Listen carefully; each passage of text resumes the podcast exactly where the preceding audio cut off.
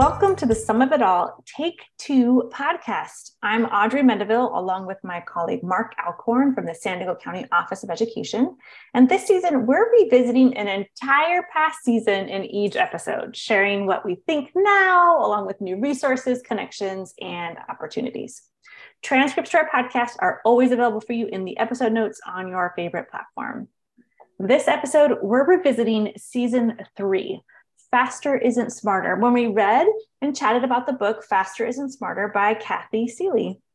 And I'm wondering if maybe we start off today, Mark, just chatting a little bit about this book because of all the books we've read, this is by far the oldest. Uh, the original publication date was back in 2009, and then the second edition, which you and I were using, was 2015. So, why is this the book we keep coming back to?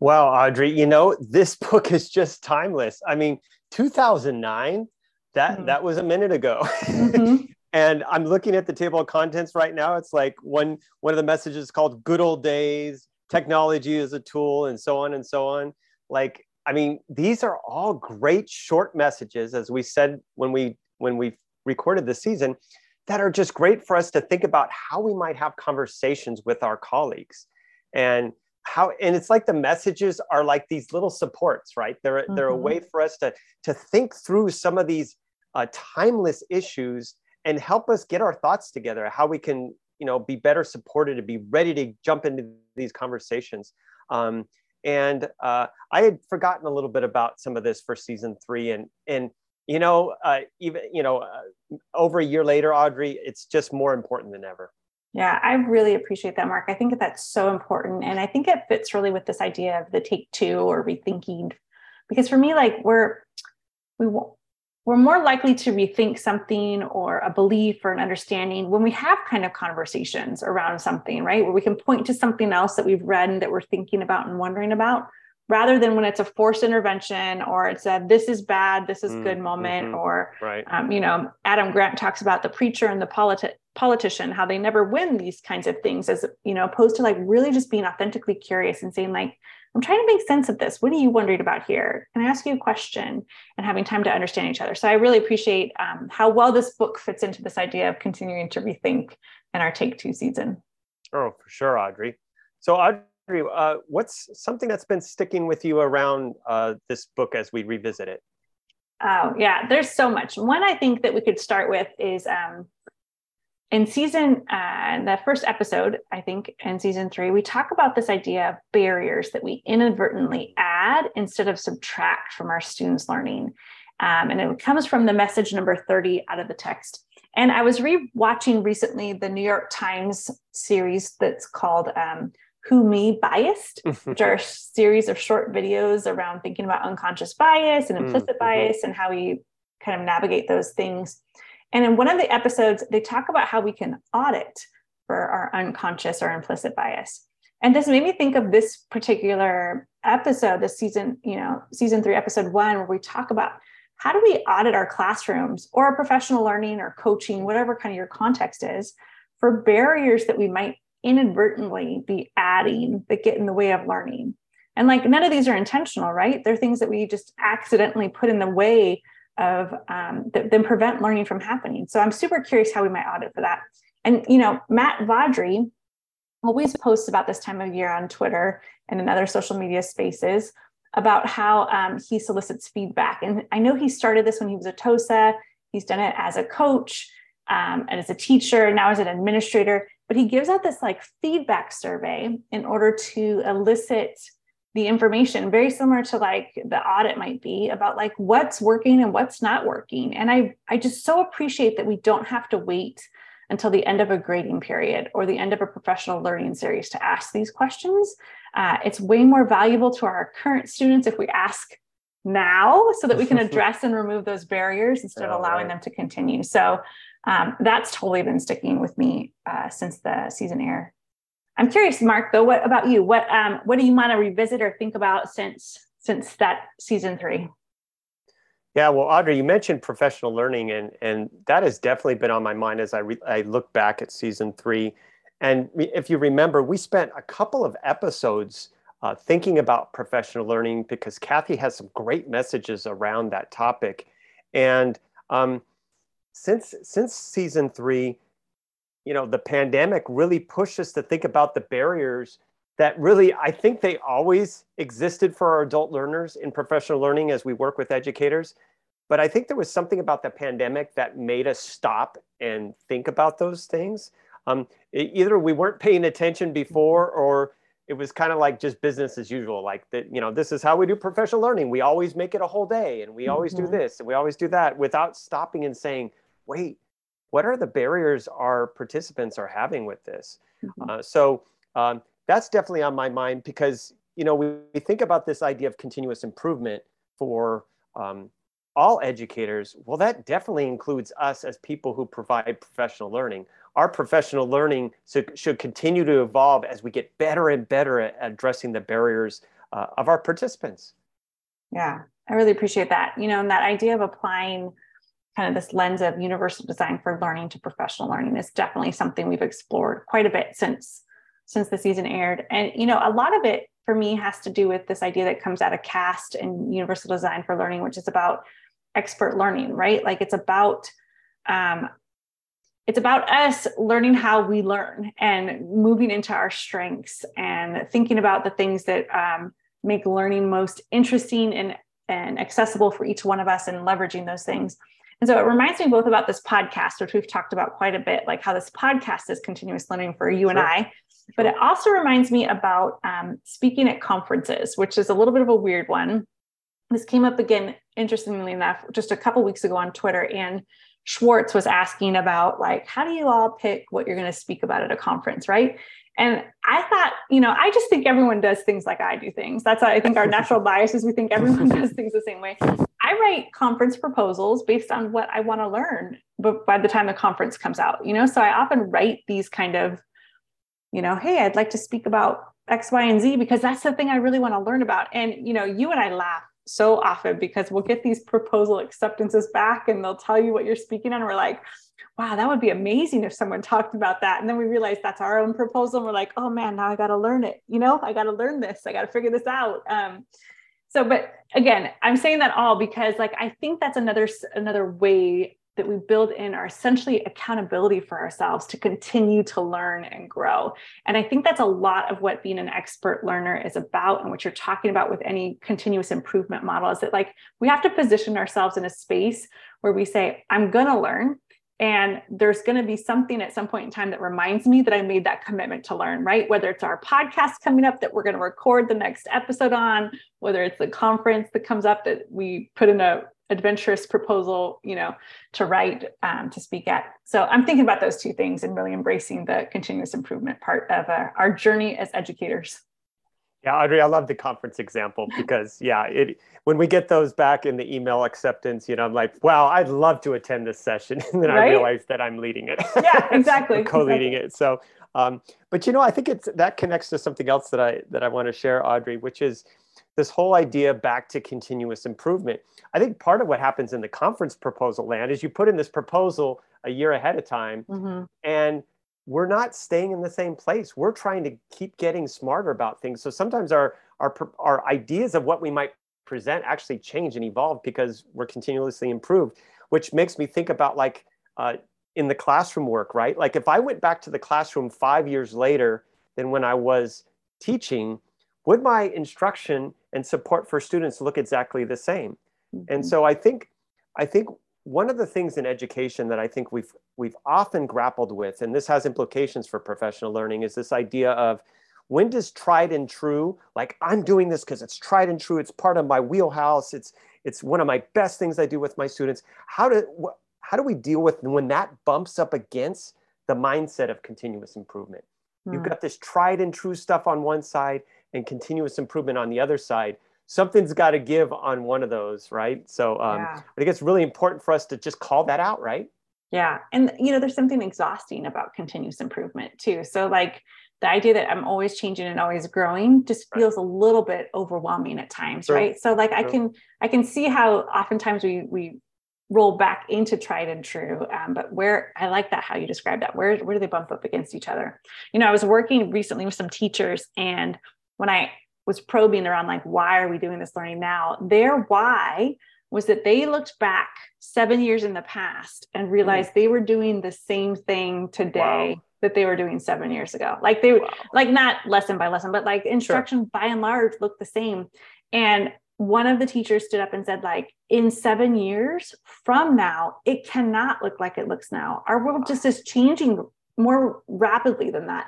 And I thought that was just such an honest reflection of uh, this need for change, like acknowledging, like, there are things that are happening around us that should be pushing on what happens in our classroom not staying the same. That this idea of i need to keep learning i need to keep growing um, how else might i think of doing this? How else might i grow? Um, was a great way to model kind of that that growth mindset that we've been talking about. That's such a cool story audrey. I just I could just picture the teacher standing up and saying, "We can't do this yeah. seven years from now." Wow, that is so powerful. Yeah. So I'm super curious. Um, what have you been rethinking or thinking more about, maybe um, kind of tweaking or, or retaking a second look at since our our season aired? well, Audrey, I went back through. You know, it's so cool to have transcripts because who wants to listen to my voice like through all those episodes all over again?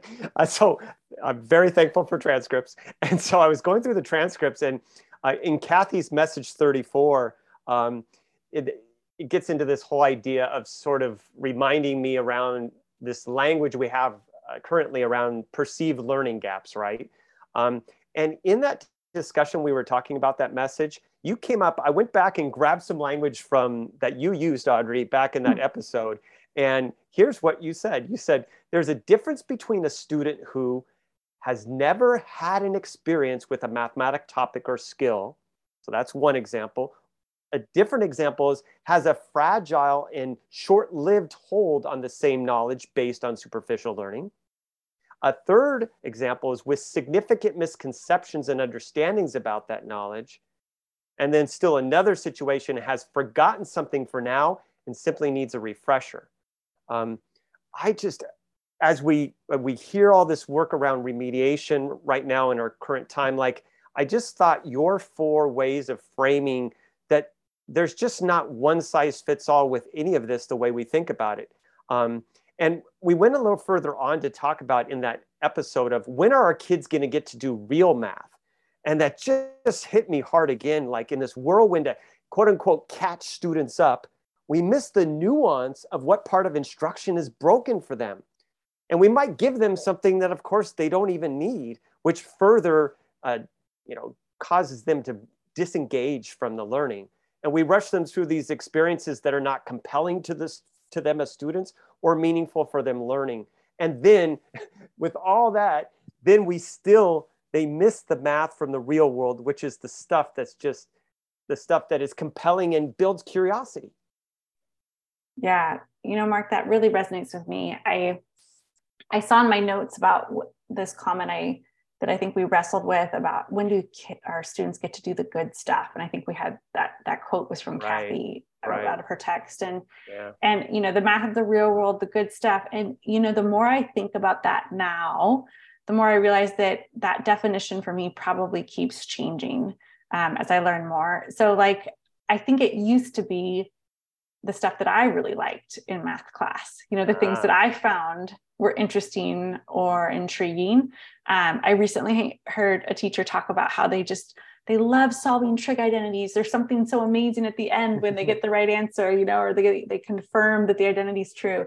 And you know, I remember at one point really loving that too. But I wouldn't say that that's the thing now that I think is of the good stuff, you know. And right. like I'm not sure our students think that's always the good stuff. And so how do we kind of continue to explore what that is um, and also think about whether or not the math feels uh, current and relevant and interesting versus someone else's math that's already been discovered you know like are we I, I have a whole bunch there to unpack and we'll, we'll save it for a different episode but i think a lot of times we perpetuate that it's someone else's math that our mm. students are coming into the door to understand something someone else has already figured out. And when do we allow our students to figure out something that nobody else has figured out? Where do we let them play in the land of their own mathematics right? And and really thinking about it that way so more there for another episode i'm sure oh yeah for sure audrey you know there is another thing that is that is uh, still on my mind and i'd like to revisit from that season And it's this whole idea of figuring out a student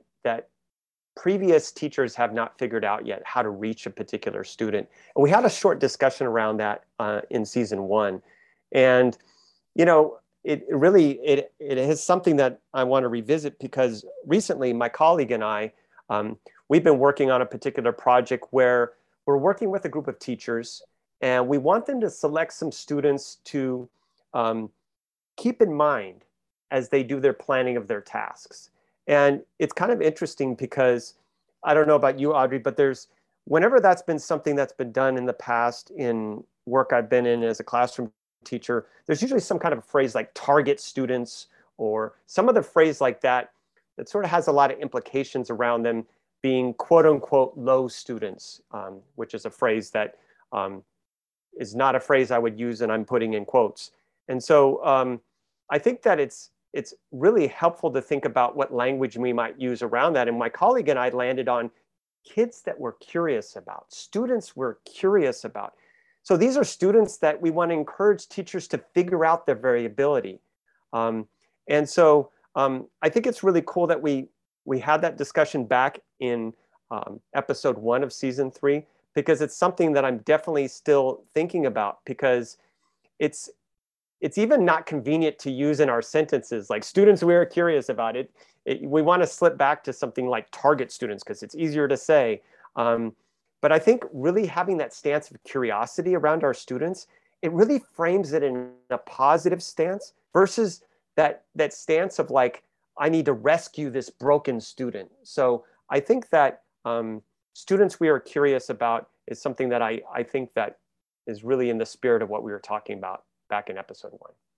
Yeah, I, I really like that retake on that, Mark. And I appreciate how often you remind us of the power of language. And I think it should be difficult for us to describe students with a word. Like hmm. it should be something that we have to hesitate and try to rework because our students are so much more than any quick label that we could apply to them. They just really are. And so they're so much more deserving of the word targeted or low or high or fast or right. I mean, there's so much more complex than that. And so when we have to struggle through the language of how might we describe this student succinctly, I think that's a good space to be in. That shows that we're authentically trying to um, get at the, the heart and the beauty of, of the individual students that we're trying to somehow describe. So um, I appreciate that.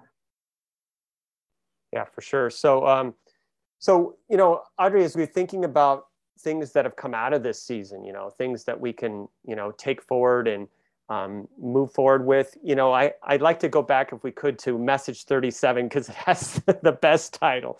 It just says boring exclamation mark. Yes. yeah. So uh, I just think that's just awesome, right?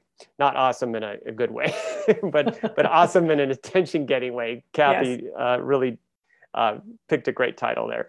Um, so I, you know, I've been really thinking a lot about this lately, especially, you know, in this hard road of teaching in schools for the last couple of years. We've got this situation where teachers are feeling beat down from the pandemic and in some cases, they are not even getting support from the community around them. Um, and so all this is going on and, and it's like good to think about like, how do we support teachers with practical and authentic ways to cultivate student interest so it's not boring with the exclamation mark, right? So, um, you know, Audrey, you and I over the last 14 months have had a lot of discussions about finding ways to leverage student strengths in mathematics. And you know, increase interest. Uh, so, um, you know, I'm just just thinking a lot about that uh, as we as we reflect on on this, right?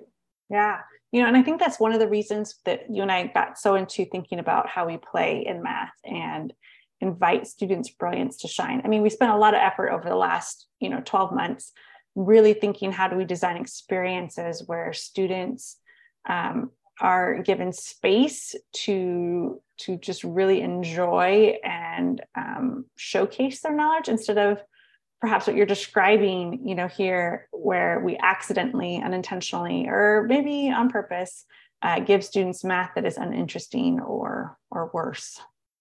Yeah you know it reminds me of a phrase that i think you and i came up with a few months ago which is play is the intervention. Mm-hmm like we're thinking about what is the intervention in this in this time of rebooting education play for math is the intervention. And, you know, in episode two, we talked about how Cathy mentions that creativity is hard to test. So our play math again comes to mind, or a willingness like to resist this knee-jerk reaction to recent test scores. Um, and, and really that play is even, it's an equity issue. We have to have an equity stance of like, who gets to play? And are we making sure that all students are engaged in play and curiosity around things that have to do with mathematics? Um, I'll be honest with you, Audrey, I've been reflected back on my own classroom of how I believe I use play too much as a reward. Um, and by doing that, I realized I was limiting the development of creativity in my students by making it a gatekeeper rather than something that is going to be good for all. So I think these are just great things to think about in this era of thinking about what will really reboot education for our students.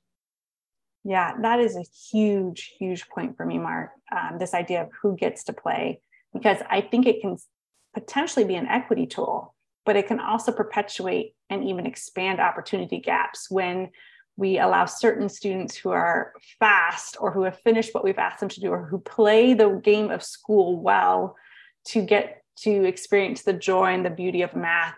Um, and we withhold that from students um, and only give that to students who fit a very narrow definition of what it means to be successful in math, we inadvertently use that tool to perpetuate harm instead of offer an opportunity for everyone to to see the beauty and experience that together. So that's a huge point um, about whether or not play is a reward or play is for all. And I think I appreciate you bringing that up in in this episode.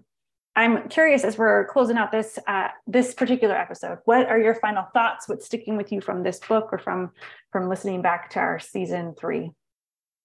Yeah. So Audrey, I think the thing I'll say as as my wrap up is there was a conversation we were having that I I went back and revisited, and um, I'm just going to read you kind of like the statement that was said then, and I just really I'm holding it really. Um, out in front of me as we're looking at the time we're in. And here's how it goes. Wouldn't it be amazing to consider selecting a student that may not be currently experiencing success and visualize them as very successful in, in their future? How would that change our current expectations of that student? So I just, uh, I had forgotten about that. Um, part of our episodes in season three. And I just even picture just sitting in that child's chair, that student's chair, and just thinking about them and visualizing them as the successful person as they grow up. And I just wonder how much, if we do that type of work, how much that could change how we view the student now and how we can support them now. So that's what I'm walking away with, Audrey. I love that, Mark you know, now that you've said that, I'm I'm going to say like if we were to tweak that and talk about it as teachers for all of us out there who are listening and as coaches, ah. that might be an interesting space to like wouldn't it be amazing to consider any teacher who's not currently experiencing success, success right now and visualizing them as successful in the future? Like how would that I'm like I just literally changed those words. How would that change our expectations of them? How would that change how we treat them and how we how we offer learning experiences um, and design learning experiences for them. So whether you're in the classroom or um, you're working with teachers as a coach or a leader, like there's space for us to maybe change the way we, we view some of our folks who are not experiencing success, success right now in order to change the way that we treat them and um, and offer opportunities to them. So thanks for that, Mark. That's that's going to stick with me. Sure. Thanks, Audrey. I love that tweet. Thanks for joining us for this episode. In our next episode, we will chat about season four short reads. Until then, send us a tweet with the hashtag SumMathChat. That's hashtag S U M M A T H C H A T with your questions and thoughts. We'll keep the conversation going there. Until then, remember, faster isn't smarter.